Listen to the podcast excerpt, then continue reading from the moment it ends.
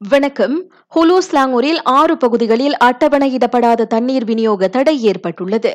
உலுயாம் லாமாவில் உள்ள தொழிற்சாலை ஒன்றின் சாலை சந்திப்புக்கு அருகே நீர்க்குழாய் உடைந்ததால் அத்தடை ஏற்பட்டிருப்பதாக அயர் ஸ்லாங்கூர் தெரிவித்தது. இதையடுத்து உடைந்த நீர்க்குழாயை பழுது பார்க்கும் பணிகள் மேற்கொள்ளப்பட்டு வருவதாக அயர் ஸ்லாங்கூர் கூறியது. அப்பணிகளுக்கு வழிவிடுவதற்காக காலை ஆறு மணி முதலே நீர் விநியோகம் தற்காலிகமாக நிறுத்தப்பட்டுள்ளது.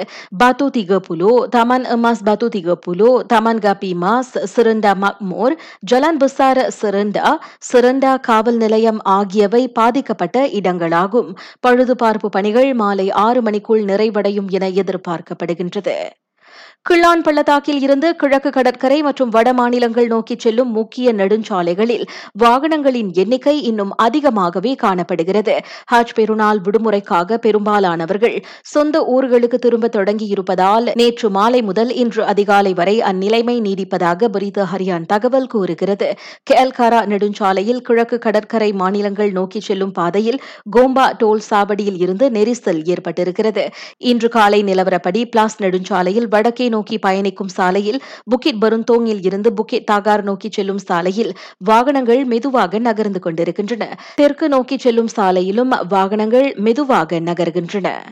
இவ்வேளையில் நகரி சம்பிலானில் வாகன நெரிசல் ஏற்படக்கூடிய பதினெட்டு முக்கிய பகுதிகளில் காவல்துறையின் கண்காணிப்பு பலப்படுத்தப்பட்டிருக்கிறது. அவற்றில் நான்கு பகுதிகள் பிளாஸ் நெடுஞ்சாலையை உட்படுத்தியிருக்கின்றன. மற்றவை நீலாய் ஸ்ரும்பான் கொலுபிலா ஜம்போல் பாடிக்சன் ஜலுபு மற்றும் ரம்பாவ் ஆகிய பகுதிகளை உட்படுத்தியிருப்பதாக மாநில காவல்துறை தலைவர் தெரிவித்தார். முன்னூறுக்கும் அதிகமான அதிகாரிகள் மற்றும் வீரர்கள் அக்கண்காணிப்பு நடவடிக்கையில் ஈடுபடுத்தப்பட்டுள்ளனர்.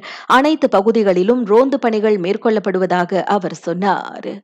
நாட்டில் நேற்று மூவாயிரத்து ஐநூற்று எண்பத்தொன்பது பேருக்கு கோவிட் பத்தொன்பது தொற்று உறுதியானது. முந்தைய நாள் எண்ணிக்கையை காட்டிலும் இது ஏறக்குறைய நானூறு சம்பவங்கள் குறைவாகும். நேற்று மேலும் ஆறு பேர் அத்தொற்றுக்கு பலியாயினர். அவர்களில் இருவர் மருத்துவமனைக்கு கொண்டு செல்லப்படும் முன்பே உயிரிழந்தவர்கள். ஈராயிரத்து இருநூறுக்கும் அதிகமானோர் நேற்று அத்தொற்றில் இருந்து மீண்டு வந்தனர்.